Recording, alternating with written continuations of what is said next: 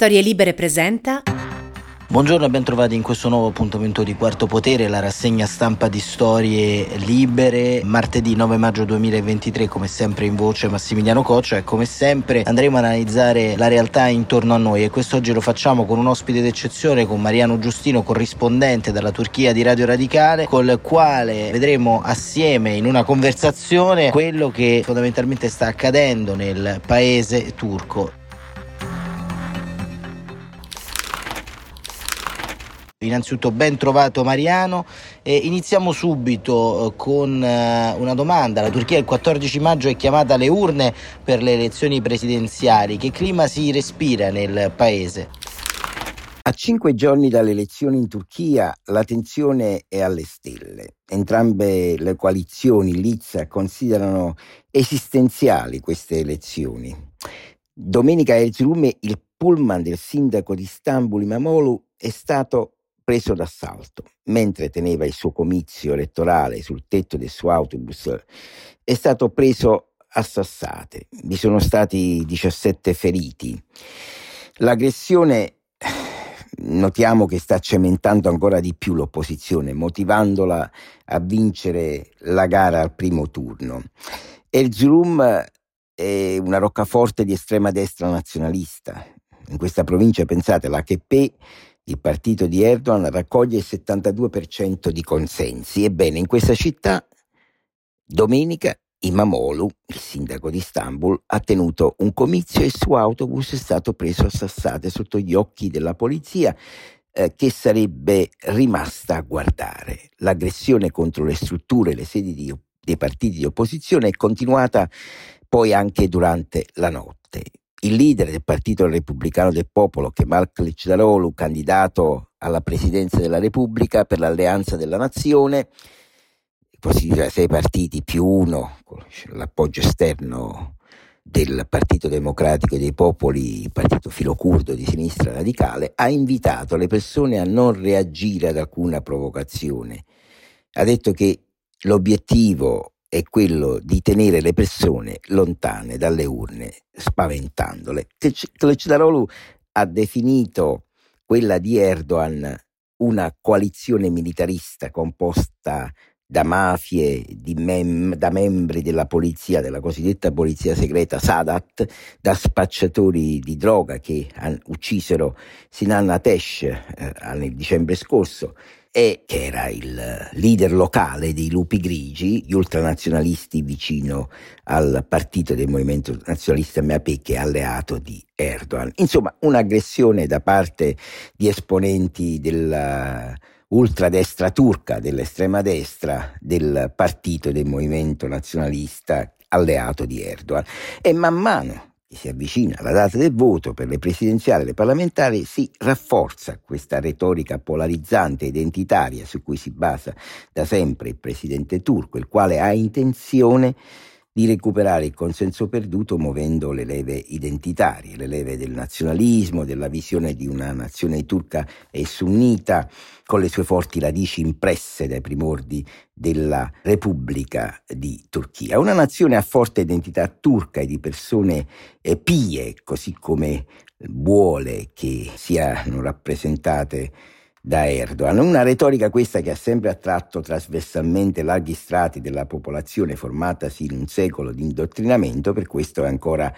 perseguita dal presidente. Il clima qual è? Da una parte nell'opposizione c'è la speranza del diritto, della legge, della giustizia, no? I leader di opposizione vengono accolti nelle piazze, nelle varie piazze del paese a grido di Hakku Kukkadalet, cioè il diritto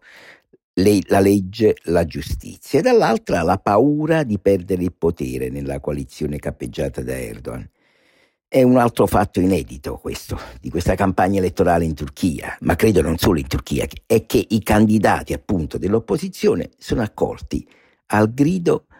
della richiesta di giustizia, di libertà, di rispetto della legge e del diritto e quindi se il fattore economico è determinante nei risultati di queste elezioni, lo è ancora di più il dato dello Stato di diritto, dei diritti civili e della giustizia e questo si avverte nelle piazze dell'opposizione in questi giorni. Per questo il leader repubblicano Kemal Kılıçdaroğlu si rivolge in particolar modo ai giovani, a quelli della cosiddetta generazione Z, sono circa oltre 5 milioni coloro che voteranno per la prima volta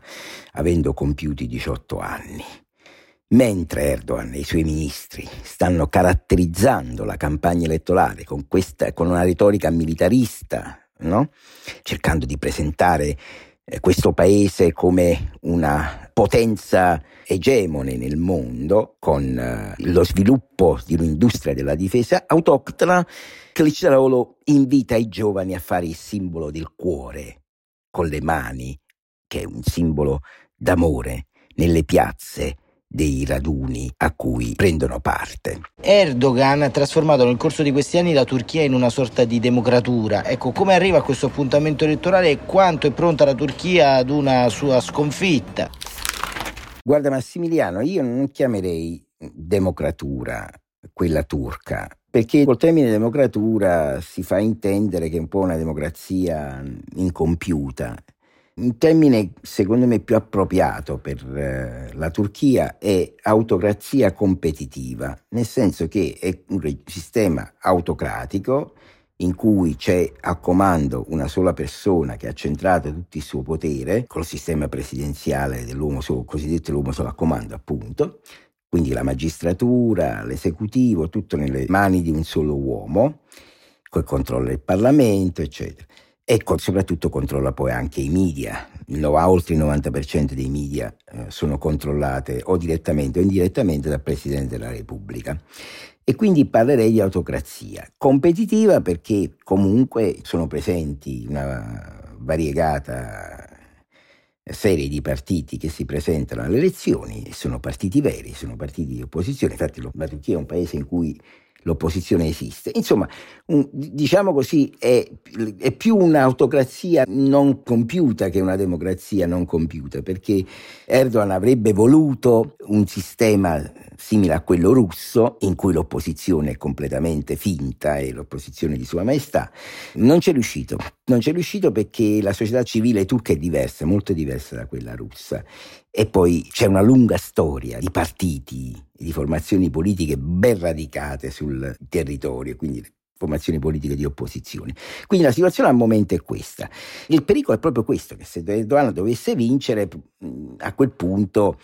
eh, l'opposizione rischierebbe di essere eh, spazzata via definitivamente e quindi non sapremo poi come saranno le prossime elezioni se ci saranno.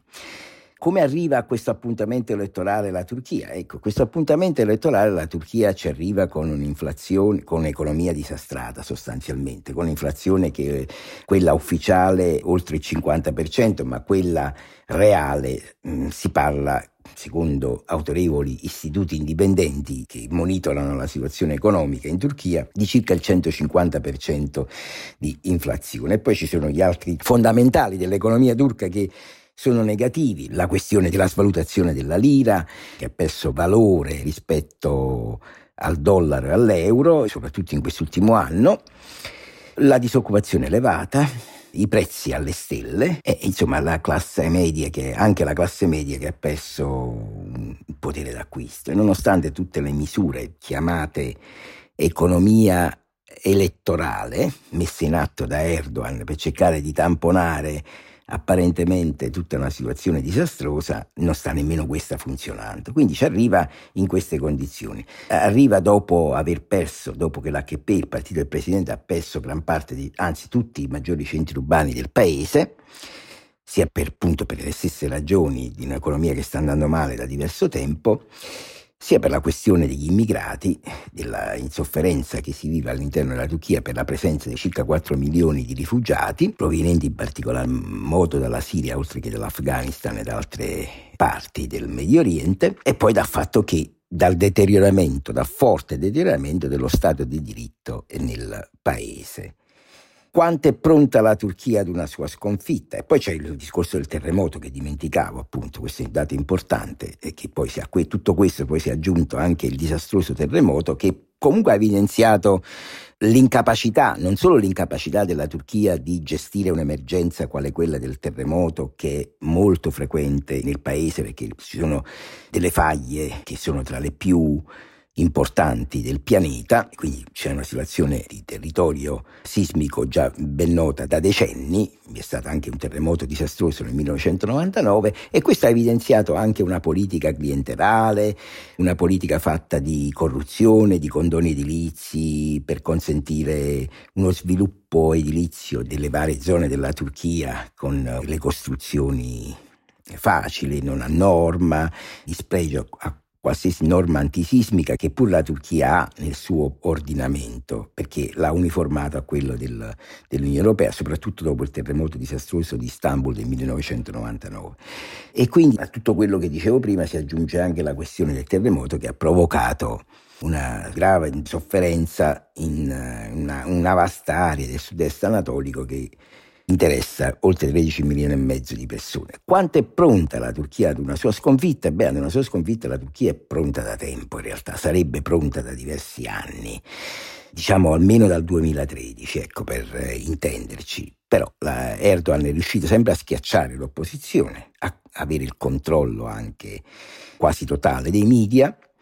l'opposizione eh, è riuscita comunque a veicolare i suoi messaggi anche quelli elettorali attraverso eh, i social, in particolar modo attraverso media indipendenti che venivano sistematicamente chiusi e poi ricomparivano di nuovo sotto altre vesti, eh, con altri nomi, eccetera.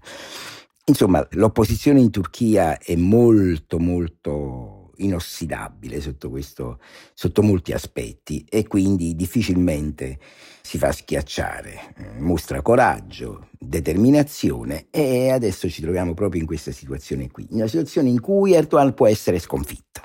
può subire una sconfitta storica, quindi dopo 21 anni può perdere, può perdere il potere e questo sta determinando un po' la paura anche all'interno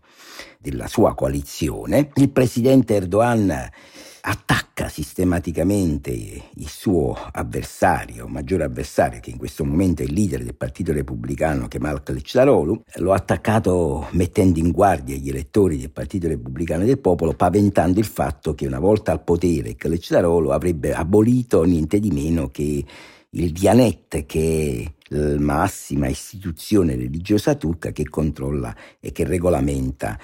la professione della fede dell'Islam sunnita, cosa questa che poi tra l'altro era stata pure creata da Ataturk eh, proprio per controllare meglio la diffusione di questa religione nel paese e i religiosi. E quindi appare paradossale, no? parrebbe paradossale una cosa del genere, ma Erdogan lo fa perché vuole polarizzare, vuole mettere l'uno contro l'altro la popolazione del paese, quella religiosa e quella più laica, e a questo ha fatto anche eco il ministro dell'interno Suleiman Soilou, che ha rilasciato delle dichiarazioni agghiaccianti proprio qualche giorno fa, ha detto che dietro le elezioni del 14 maggio vi sarebbe un tentativo di colpo di Stato politico che sarebbe orchestrata da potenze straniere. Quindi dichiarazioni queste miranti a dissuadere gli elettori dal votare l'opposizione con la minaccia che anche se perdiamo qualcosa può succedere. Quindi quando il ministro dell'interno Suleiman Soilou ha definito le elezioni del 14 maggio un colpo di Stato politico, è evidente che questo ha preoccupato, ha, suscitato una forte reazione da parte dell'opposizione. Oltretutto il ministro interno Suleiman Soilou ha usato anche altre espressioni molto pesanti nei confronti dell'opposizione, dicendo che l'opposizione sarà seppellita a Giudigabar. Che cos'è Giudigabar? Giudigabar è il monte Giudi, che è una montagna, un'alta montagna di 2144 metri che è situata nel distretto di Silopi, nella provincia di Shernak, in Turchia, ai confini con l'Iraq, tra Siria e Iraq in sostanza. E in questa montagna si nascondevano, vi erano i rifugi del, dei guerriglieri del Partito dei Lavoratori del Kurdistan PKK con eh, droni ed F-16 nelle operazioni che tra l'altro sono ancora in corso in quell'area l'esercito turco ha distrutto completamente quell'area. Tra l'altro nella tradizione paleocristiana e nell'Islam si ritiene che quella di Giudi Gabar sia il luogo in cui l'arca di Noè sbarcò dopo il diluvio. Ebbene, il ministro dell'interno Suleiman Suli ha fatto riferimento a Giudi Gabar per dire che la stessa fine la farebbe l'opposizione turca, cioè verrebbe sterminata così come Suleiman Sulu, ministro dell'interno che ha diretto queste operazioni anticurde in quell'area, nell'area di Shernak, ha seppellito l'opposizione kurda, i guerriglieri kurdi in quell'area, così poi seppellirà anche l'opposizione politica in Turchia. Quindi, come vedete, parole molto forti che fanno capire il clima eh, in cui si svolgono queste elezioni presidenziali eh, e parlamentari molto cruciali. Infine, eh, nei comizi di alcune eh, città del Mar Nero, per esempio a Ordu, a Giresun, il presidente e leader dell'Ak Party, Recep Tayyip Erdogan, ha criticato l'opposizione, l'alleanza dell'opposizione con parole molto dure, accusandole di essere associate al PKK, Partito dei Lavoratori del Kurdistan, che è il partito armato che si è battuto e che si batte per l'autonomia del sud-est anatolico, e all'organizzazione che fa capo a Fethullah Gulen, che è considerata terroristica, questa organizzazione religiosa, Fethullah Gulen che è un ex alleato di Erdogan, un religioso che ora vive in esilio in Pennsylvania, che è accusato di aver orchestrato il golpe, il tentato golpe del 15 luglio 2016. Insomma, siamo alla criminalizzazione ancora di tutta l'opposizione questa volta, non solo del Partito Repubblicano e del Popolo, ma di tutta l'opposizione, che è anche accusata di propagandare uno stile di vita LGBT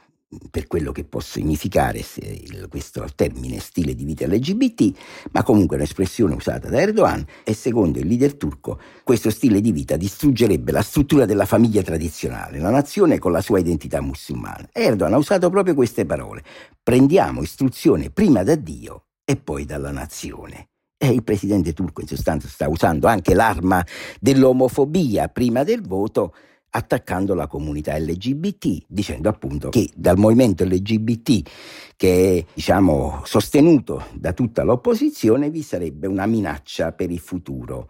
per la Turchia. E, insomma, il leader turco intende alimentare l'omofobia contro l'opposizione. È una retorica divisiva e polarizzante che è stata a lungo un punto fermo della campagna elettorale di Erdogan, anche delle precedenti campagne elettorali. L'attuale campagna elettorale del partito di governo è, è caratterizzato da livelli di polarizzazione, possiamo dire senza precedenti. Chiarissimo, chiarissimo Mariano, ma il principale sfidante di Erdogan sembra aver raccolto attorno a sé un consenso unitario inedito. Chi è l'uomo che si candida a guidare la Turchia dopo Erdogan? Sì, questa è una domanda molto importante perché Kılıçdaroğlu in realtà è poco conosciuto. Mi riferisco alla, in particolare alla stampa estera, all'estero, al di fuori della Turchia, è po- poco conosciuto, anzi quasi per nulla conosciuto. E quindi anche in questi giorni si sono lette tante cose, ma nessuno, ma davvero nessuno ha messo in luce che cos'è veramente, chi è veramente Kılıçdaroğlu. Kılıçdaroğlu è un uomo dall'apparente mitezza, nato in un villaggio remoto di Tungelì da una famiglia povera. Tungelì è un villaggio curdo alevita, curdo di etnia kurda e di religione alevita. Cosa spinge in questa titanica impresa l'uomo che da giovane camminava per la scuola a piedi nudi indossando abiti pieni di buchi? Il genio della comunicazione politica Tesh Ilyas Bashsoi nel suo libro uh, Sevcek Sen Radical Sev, Se ami, ami radicalmente, descrive Kılıçdaroğlu come una persona per il quale l'adulazione non è una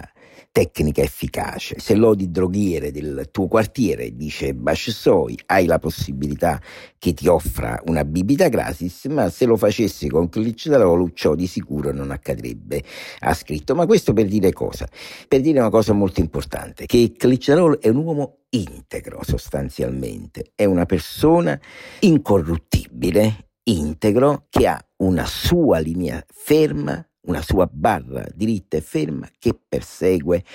in maniera incredibile. Quindi volerlo descrivere come un uomo debole eh, è un errore. Tant'è vero che una delle descrizioni che si fa di lui sulla stampa turca è che è mite e gentile ma può uccidere un drago.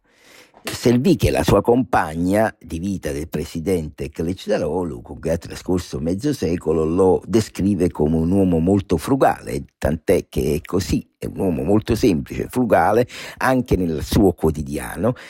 si nutre di, di, di, yogurt e pane sostanzialmente, preferisce questo, nella cultura turca mangiare yogurt e pane come per noi italiani mangiare pane e formaggio. Kemal Kılıçdaroğlu, quello che l'ha condizionato fortemente nella vita, in particolare nella sua vita politica, è il fatto che Kılıçdaroğlu è nato nel 1948 nel distretto di Nazmiye ad-Dersim, l'attuale Tungeli e il suo luogo di nascita definisce la sua identità appunto di curdo e di religione alevita. La componente etnica curda e coloro che professano la religione alevita sono sempre stati perseguitati nella loro storia e con la fondazione della Repubblica Turca le due minoranze furono costrette a celare la identità non turca e non sunnita. Erano quelli gli anni della turchizzazione e della sunnizzazione forzata. Il padre della patria, Mustafa Kemal Atatürk, dopo lo smembramento dell'impero ottomano, intendeva appunto fondare uno Stato-nazione in tutta la regione anatolica, assimilando il caleidoscopio di minoranze esistenti nella regione, riducendola alla sola identità turca alevita. E dunque Kılıçdaroğlu ha fatto cadere un tabù con la sua candidatura alle presidenziali e col suo famoso video in cui lui si autodichiarava alevita, io sono alevita. L'alevismo è guardato con molta diffidenza dai sunniti perché eh, non è considerata una, è considerata una religione, una setta sostanzialmente dai sunniti, è una religione non... Uh, ortodossa, eterodossa, perché insomma gli aleviti non pregano nelle moschee, ma in case chiamate gemevi, pregano maschi, uomini e donne insieme, infatti per questo sono accusati di compiere riti orgiastici, ma nulla di tutto questo è vero chiaramente, non uh, rispettano il Ramazan, i mesi di digiuno che si professa nella religione sunnita sciita, quindi i cinque pilastri della religione islamica, non è eh, rispettata dagli aleviti. Sono diciamo una componente dell'Islam, se così possiamo dire, anche se qualcuno ritenga addirittura che non siano anche da considerarsi musulmani, ma sicuramente non sono né sciiti né sunniti e per questo sono considerati una setta e quindi banditi dal mondo islamico e guardati quindi con diffidenza, così come l'etnia kurda è guardata con diffidenza e per via del fatto che hanno una propria lingua e rivendicano i diritti a professare la propria lingua e poi vi è anche eh, storicamente vi è stata anche una corrente indipendentista, adesso non c'è più. Insomma, Kılıçdaroğlu che cosa vuole rappresentare? Vuole rappresentare l'antitesi dell'uomo forte, cioè il normale padre di famiglia che fa video contro la corruzione dalla sua modesta cucina borghese e vuole essere il silenzioso unificatore delle minoranze, delle molte diversità delle fazioni della società turca. È bene sottolineare queste cose, perché da queste cose si capisce anche tutto il percorso che ha compiuto questo leader che è alla guida di un partito ex kemalista, già fortemente kemalista, e grazie proprio alla sua presidenza, quando ha assunto la presidenza nel 2010, dopo quella tenuta col pugno di ferro dal kemalista Baikal, lui prese questo partito per traghettarlo dalla sponda del kemalismo a quella della socialdemocrazia. Quindi è un di, è una figura importante, molto importante altro che figura minore, persona senza carisma, tutte sciocchezze, ha molto carisma. Clicciarolo usa parole molto forti, molto profonde, parole spesso che hanno a che fare con la non violenza, con l'amore. Il suo compito non è facile perché questo è il paese che ha esportato nel lessico mondiale il concetto di Stato profondo, dello spiedato asfissiante potere militare, con una lunga tradizione di 600 guardiani del regime e con una falsa narrazione diffusasi in Occidente che ha creato creduto in un falso storico, sostanzialmente questo, in un falso storico, e cioè che i militari fossero i difensori della laicità dello Stato, invece sono stati semplicemente i difensori del loro potere statale burocratico corrotto e fortemente repressivo. Ebbene, questo partito, guidato da Kemal Kılıçdaroğlu, il Partito Repubblicano del Popolo, fino a poco tempo fa aveva evocato in un'ampia parte della popolazione religiosa il potere che storicamente avevano avuto i militari, cioè la gendarmeria che impedivano agli studenti di studiare il Corano, che trasformavano le moschee in magazzini e impiccavano le persone che non indossavano copricapi in stile occidentale ed evocava in gran parte, in una parte significativa dell'elettorato curdo del sud-est anatolico, il sogno dei militari kemalisti dei primordi della Repubblica, e cioè quello di una Turchia senza curdi. In realtà tale concezione poi kemalista, sappiamo, riguardava un po' tutte le minoranze. La nuova strategia comunicativa del Partito Repubblicano con Kemal Kılıçdaroğlu tende dunque a smentire questi timori e a mettere in evidenza il frutto dei cambiamenti iniziati nel 2010 quando Kemal Kılıçdaroğlu diventò appunto presidente del Partito Repubblicano del Popolo. E fu da quella data in poi che nel Partito Repubblicano incominciò a farsi strada una generazione di politici Vedi Mamolo, il sindaco di Istanbul, che adottarono un approccio comunicativo inclusivo e dialogante e tutto ciò fu possibile grazie, come dicevamo, alle aperture di Kılıçdaroğlu che ha inteso traghettare il Partito Repubblicano del Popolo dalla sponda kemalista verso la socialdemocrazia con messaggi dirompenti rispetto sia alla questione kurda che ai diritti delle minoranze e ai diritti civili, compresi quelli LGBT, in un paese come la Turchia ferito da profonde lacerazioni del suo tessuto umano e sociale. La Turchia in questi mesi ha interpretato un ruolo ambivalente nella crisi ucraina. Quanto è riuscito a capitalizzare Erdogan in termini di politica interna e il suo attivismo in termini internazionali? L'invasione russa dell'Ucraina, sotto questo aspetto, ha rappresentato per Erdogan una grande opportunità. Il leader turco ha voluto rappresentare la sua politica estera come un insieme di successi dopo aver litigato un po' con tutti i suoi vicini, adesso sta facendo la pace, sta cercando di normalizzare le relazioni con tutti i suoi vicini, appunto, l'ha già fatto con uh, Israele, poi l'ha fatto con, uh, addirittura con l'Arabia Saudita, con gli Emirati Arabi Uniti, lo sta facendo con l'Egitto e lo vuole fare anche con la Siria, di, con Damasco con Assad, il dittatore siriano.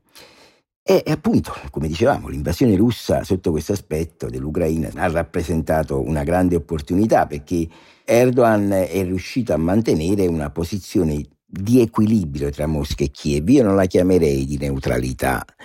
perché non è neutrale, come sappiamo, in questa crisi che riguarda l'Ucraina. Il presidente turco si è presentato come l'unico leader al mondo in grado di dialogare sia con Putin che con Zelensky, da una parte rifiutandosi di applicare contro Mosca le sanzioni occidentali e dall'altra sostenendo la resistenza ucraina con la fornitura di armi a Kiev, vedi droni, vedi missili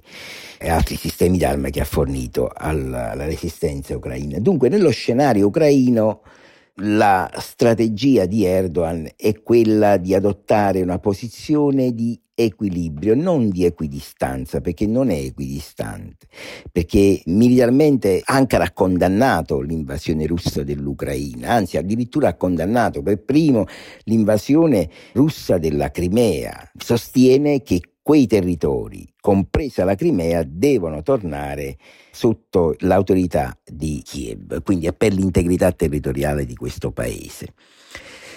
Quindi la sua posizione sostanzialmente possiamo dire che è pro-Ucraina, ma in realtà è una posizione che possiamo chiamare di equilibrio proprio perché in questo scenario Ankara tende a tutelare anche le relazioni che ha con Mosca. Dal 2016 Erdogan ha approfondito i già ricchi legami della Turchia con Mosca, cosa questa che ha fatto sollevare le sopracciglia all'Occidente, lo ricordate, con l'acquisto del sistema missilistico russo S-400 e con la stipula di accordi energetici e commerciali. Poi addirittura la Rosatom russa, la più grande azienda russa che si occupa di energia atomica e di costruzione delle centrali nucleari, sta completando la costruzione in Turchia della prima centrale nucleare interamente di produzione russa e, e quindi questo rappresenta anche un ulteriore vincolo nelle relazioni tra Ankara e eh, Mosca. perché chiaramente nel proprio territorio ha una centrale nucleare che una, rappresenta un asset strategico in campo energetico di grande rilevanza, controllato da un paese estero da un vicino che poi tra l'altro non è nemmeno tanto amico della Turchia, ma anche se ci sono delle forti relazioni economico-commerciali, delle forti relazioni di amicizia, di questo sicuramente possiamo parlare. Poi ha mediato un accordo con le Nazioni Unite per uh, l'istituzione di un corridoio sicuro nel Mar Nero per il trasporto dei prodotti cerealicoli dai porti ucraini del Mar Nero alle, eh, ai paesi di destinazione e questo indubbiamente è un grosso successo. Insomma, questo che cosa vuol dire? Questo va nella scia di una relazione tra Russia e eh, Turchia che non è affatto recente. No? La Russia aveva aiutato lo sviluppo tecnologico della Turchia dopo la, la caduta dell'impero ottomano, fornendole nei primi anni del, della fondazione della Repubblica di Turchia con dopo la rivoluzione di Ataturk, fornendole una sufficiente tecnologia, cosa questa che non fecero i paesi occidentali. La Russia eh, fornì la tecnologia in eh, settori come l'alluminio, l'industria del vetro, l'industria petrolchimico. Negli anni 30 e 50 i sovietici concessero credito alla Turchia,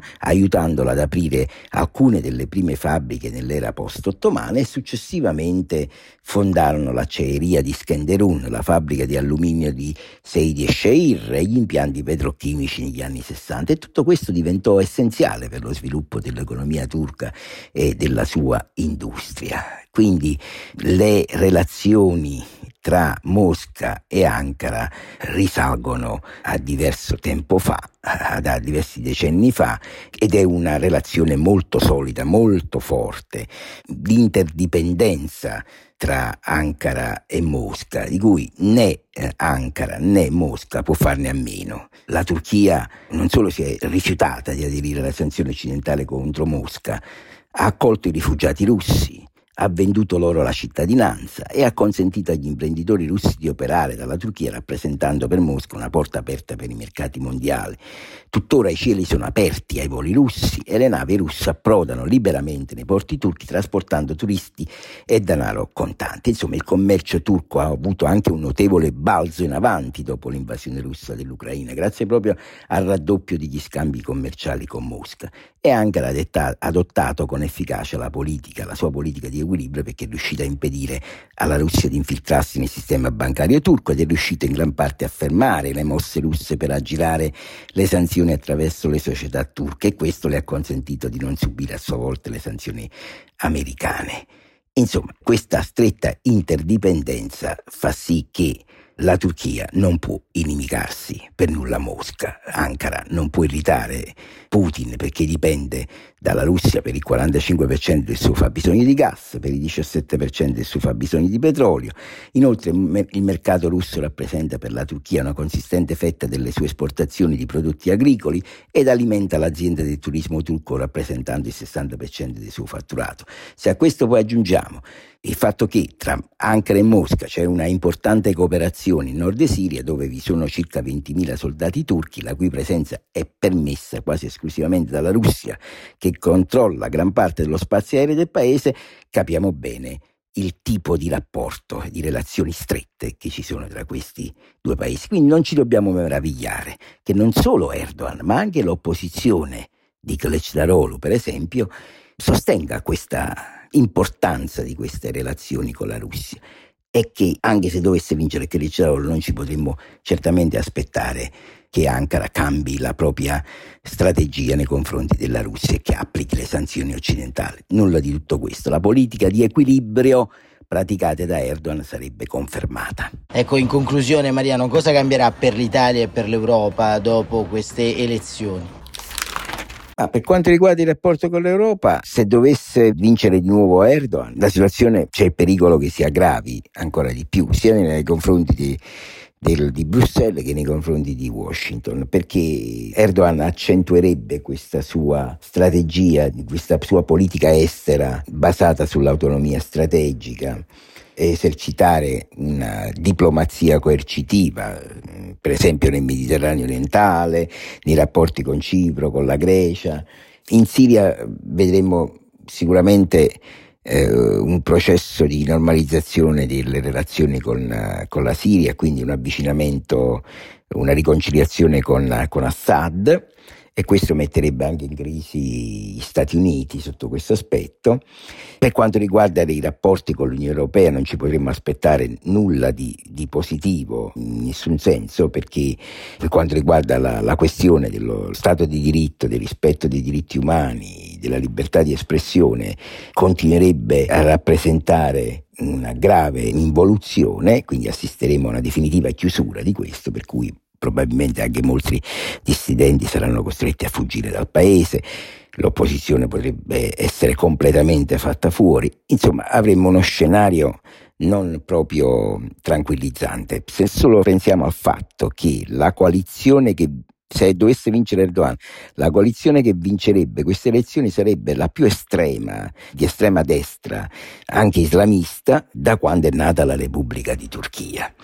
Se dovesse vincere l'opposizione che come al Kılıçdaroğlu, beh, insomma, sicuramente sotto l'aspetto interno sarebbe un fatto molto positivo perché sia nei confronti della questione kurda, sia nei confronti della libertà di espressione, dello Stato di diritto, del ritorno, della possibilità di un ritorno a un sistema parlamentare rafforzato, quindi di un superamento del sistema presidenzialista dell'uomo solo a comando, No? E quindi sarebbe scongiurato il pericolo del precipitare da un'autocrazia a una vera e propria dittatura e quindi questo sarebbe un fatto positivo, anche perché Cleccerola ha già annunciato adesso che rispetterebbe, a differenza di quanto ha fatto Erdogan, la Convenzione europea dei diritti dell'uomo e quindi rispenderebbe le sentenze CEDU e questo comporterebbe la liberazione di due dissidenti importanti come Osman Kavala, che è l'attivista e filantropo attivista per i diritti umani, che è in prigione dal 18 ottobre del 2017 e dal leader carismatico del Partito Democratico dei Popoli di sinistra radicale e filocurte Selahattin Demirtas che è in prigione dal 4 novembre del 2016 e che la CEDU ne ha chiesto la scarcerazione immediata perché la loro detenzione, la detenzione di questi due esponenti è motivata politicamente. Però Erdogan si è opposto a questo perché ritiene che l'ordinamento interno turco e quello della Corte Costituzionale sia al di sopra delle convenzioni internazionali e delle istituzioni internazionali. Quindi questo sarebbe sicuramente un fatto positivo. In politica estera eh, ci sono molte cose che resterebbero più o meno uguali, che porrebbero comunque questioni e problemi sia all'Europa che agli Stati Uniti, e alcune cose, come quella per esempio nel rapporto con l'Unione Europea, che potrebbe migliorare. In, non dico in termini di apertura e di ripresa del negoziato di adesione, ma comunque come dialogo, perché anche su questo ha dato loro delle rassicurazioni all'Unione Europea per quanto riguarda eh, la, la, liberalizzazione dei visti, ha detto che la vuole ottenere dei visti di ingresso dei cittadini turchi nell'area Schengen, ha detto che la vuole ottenere entro tre mesi dal suo, dall'inizio del suo mandato, eh, qualora dovesse essere eletto. Questo che cosa comporterebbe? Comporterebbe la riforma della legge antiterrorismo, requisito richiesto per l'ottenimento della liberalizzazione dei visti dei cittadini turchi nell'area Schengen. La legge antiterrorismo che, eh, come sappiamo, ha un'applicazione molto estensiva e che praticamente persegue soprattutto coloro che esprimono un'opinione di critica nei confronti del potere dominante e quindi questo sarebbe sicuramente un fatto positivo che aprirebbe varie possibilità di ripresa di un dialogo, quantomeno di ripresa di un dialogo con Bruxelles importante, anche in vista di una implementazione degli accordi di unione doganale, anche quelli sospesi. Grazie, grazie davvero a Mariano Giustino e Quarto Potere è tornato domani mattina come sempre alle 7.45. Grazie per essere stati con noi e a presto risentirci.